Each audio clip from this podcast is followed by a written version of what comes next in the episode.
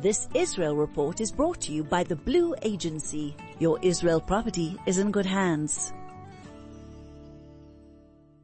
Owning properties in Israel can be a great investment, but challenging to manage if you're based abroad. The Blue Agency will manage every aspect of your property, finding and vetting tenants, maintaining your property and getting it rental ready, negotiating contracts and collecting rentals, reporting back to you regularly. The Blue Agency has built a reputation for trust and confidentiality over 20 years. The Blue Agency, your Israel property is in good hands. Contact us at www.theblueagency.com.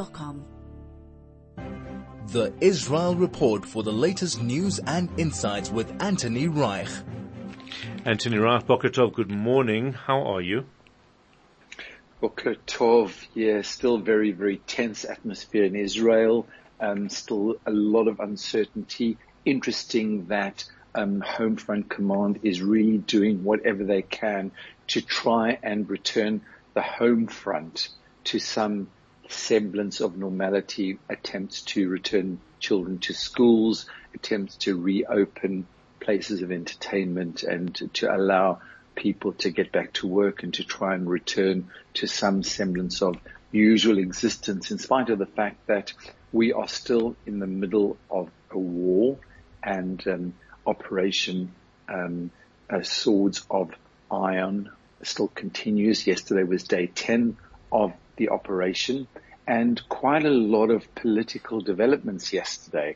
Um, but perhaps we'll just start with kind of events on the battlefront and exactly what's going on from the battle perspective. It was um, a little calmer on the northern border yesterday, even though it continues to be tense uh, with events having taken place between Hezbollah and um, Israeli forces um, a, a, closed military zone continues to exist along Israel's northern border where a number of towns have actually been evacuated.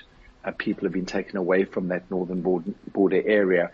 And it's interesting that the strategy that Hezbollah seems to have adopted on the northern border is to try and attack Israeli cameras that have been set up on the border mm. to uh, uh, to to destroy Israel's ability to keep a watch and see exactly what's happening beyond the Lebanese border. So that has certainly been a strategy that's been followed, and Israel's obviously had to respond to that um, because quite a number of the Israeli cameras have been um, have been destroyed, um, have been targeted in that northern border area. But yesterday was a little bit quieter, albeit still quite tense. Um, operation in Gaza continues with Israeli bombardment against uh, targets in Gaza it's interesting to see that um, Hamas commanders have been specifically targeted, and so where we see the Israeli Air Force attacking private homes without a roof knock, we know that that is intended to kill the people who are in that house. Hamas commanders and also members of their family um, have been attacked in that way. But so much disinformation going on um, in the uh, social media space. Um, what we've also noticed is that um, the number of rocket barrages have decreased. So, for example, as I sit here this morning, the last time that there was a barrage of rockets mm. from uh, Gaza was at about 10 o'clock last night, quarter to 10, I think, last night. Nothing overnight at all. But the barrages seem to be a lot more um, directed and so, for example, there was this barrage in Tel Aviv yesterday afternoon and towards Jerusalem.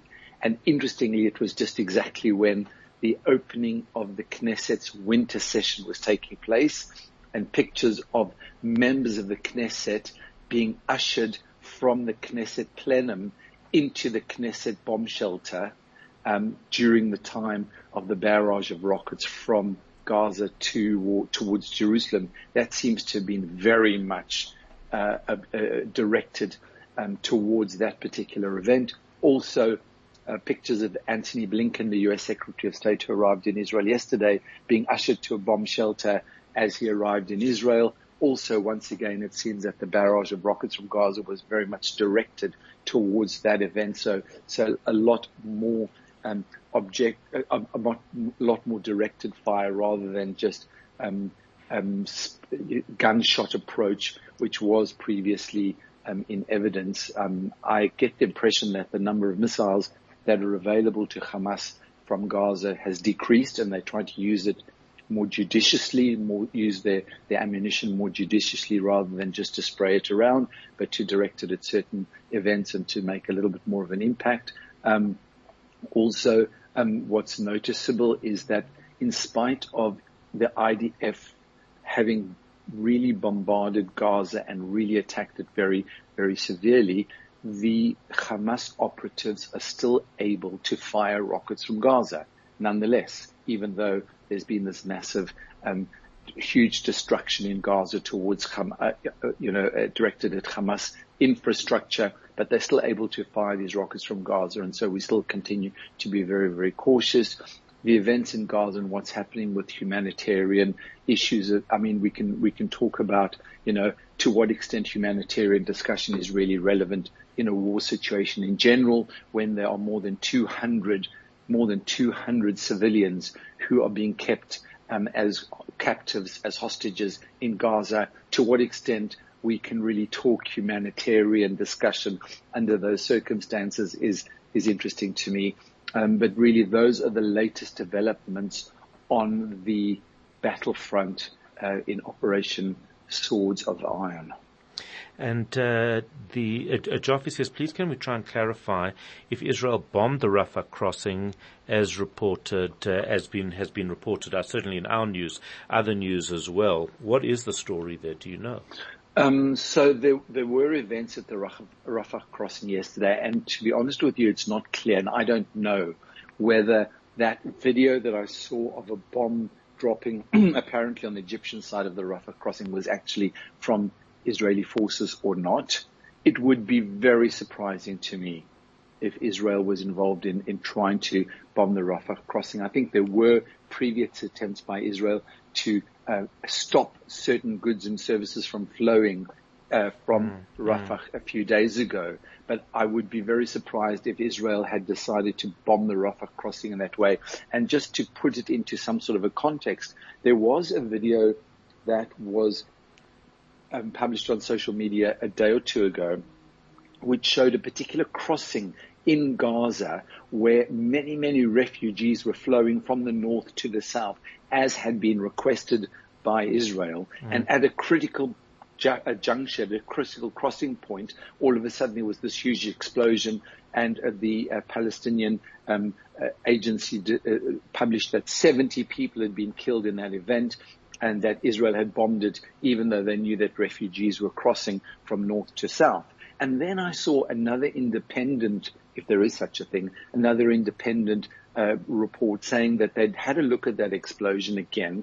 And first of all, they wanted to point out that there might have been one or two cars that had been involved in that explosion. So the concept of 70 casualties was really not something that they could easily support. But more than that, what they said was the explosion was not a, an explosion that had been directed from the air, that it seemed to have been some sort of a booby trap that had been laid at that area and that the explosion had come from from from underground, from the bottom, rather than as a result of a missile hitting from the top. So that's just some example of the misinformation that's going on. And I think we all need to be extremely cautious and careful, A, about believing what we see on social media and believing what we're seeing in the news, and also about propagating this information, because the moment we start sending it around, it starts to become true, mm, right? Mm, oh, a Jewish person said, and so therefore it must be true.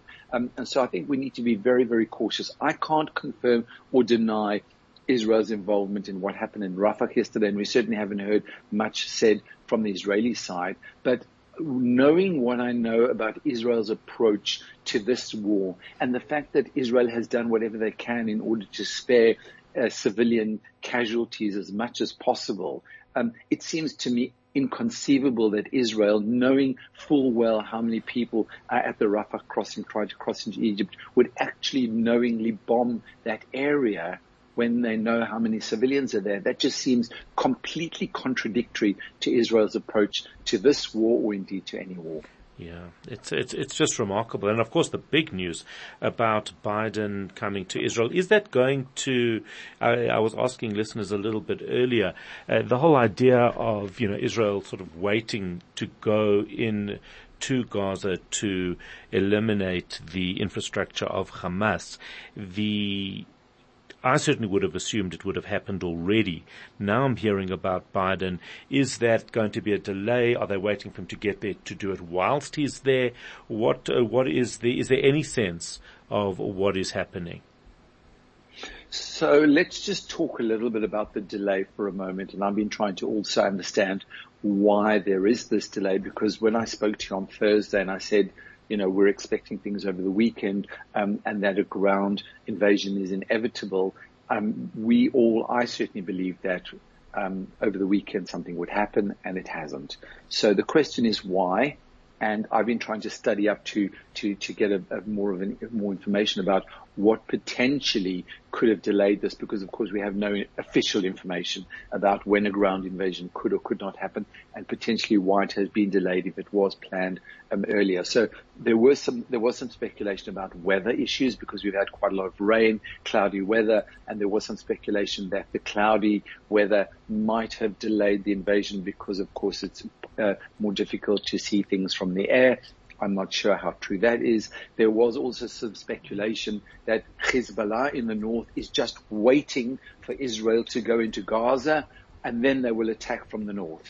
And so there is speculation that Israel has decided to hold back a little bit and to get a little more prepared for a potential attack from the north while the ground forces are in Gaza just to make sure that we can handle both fronts all at the same time because potentially that might be a strategy that's being coordinated by Iran with Hamas and Hezbollah. The other thing um, that was unspoken about obviously was the whole humanitarian situation, the hospitals. Why is Israel asking for these hospitals to be evacuated? Isn't that a humanitarian disaster? Well, the reason that Israel would ask for hospitals to be evacuated is because there is massive infrastructure underneath that hospital. Mm, and mm. therefore Israel would like to get to that infrastructure as a critical point and would not like to have casualties from the hospital, but of course the hospital is saying we're going to leave our people here, and that's part of the strategy of Hamas. The other question that is being asked is what happens on the day after the Hamas infrastructure has been destroyed? Is Israel concerned that there is no plan for the so-called day after? And could that potentially have held the plans up about in terms of thinking about what happens on the day after the Hamas uh, infrastructure is destroyed. That's certainly a, a, a point for consideration. And of course, battle plans have to be honed very, very carefully. We have more than 200, 200 civilian uh, um, captives in Gaza what's going to happen when Israeli ground forces go in, what's going to happen to them, what's going to happen to other civilians, how is Israel going to get to the leaders of Hamas, which is really what they want to do right now, and destroy the Hamas infrastructure. Those battle plans need to be honed. Is it likely that the ground invasion will take place when President Biden is here? I don't think so. I think that that would not be the best use of the Biden visit, which is due to take place tomorrow. I think, in fact, that that might be slightly contrary to what President Biden would like to see while he's in Israel. He is talking already about making sure that there's humanitarian corridors and that humanitarian issues are taken care of and having a ground invasion right while he's here doesn't seem to be consistent with that. Mm. But as we understand that President Biden will come tomorrow. And in fact, it's been quite interesting to see that even President Zelensky wanted to come and make a visit to Israel because I think he's feeling like um, he's been slightly sidelined in the news. Israel has said, no, thank you. We don't really need you to come and visit us right now. Of course, President Putin from Russia got involved yesterday. He made a whole bunch of phone calls um, to various leaders in the region, including to the president of Egypt and to to the, the Syrian president and to the Iranian uh, uh, leader, and of course to uh, Prime Minister Netanyahu. Um, and to quote Putin, just for the record, any form of violence against civilians is unacceptable. That is a message from President Putin as published by the Kremlin yesterday. Does that apply? Does that apply to Israeli civilians? Um, you will read into that exactly as you see fit. Mm, Um, and of course, um, from where it comes is all very instructive. And uh, that is where we leave it. Anthony Reich, thank you. As always, we'll catch you tomorrow morning at 7.45. That Israel report was brought to you by the Blue Agency. Your Israel property is in good hands.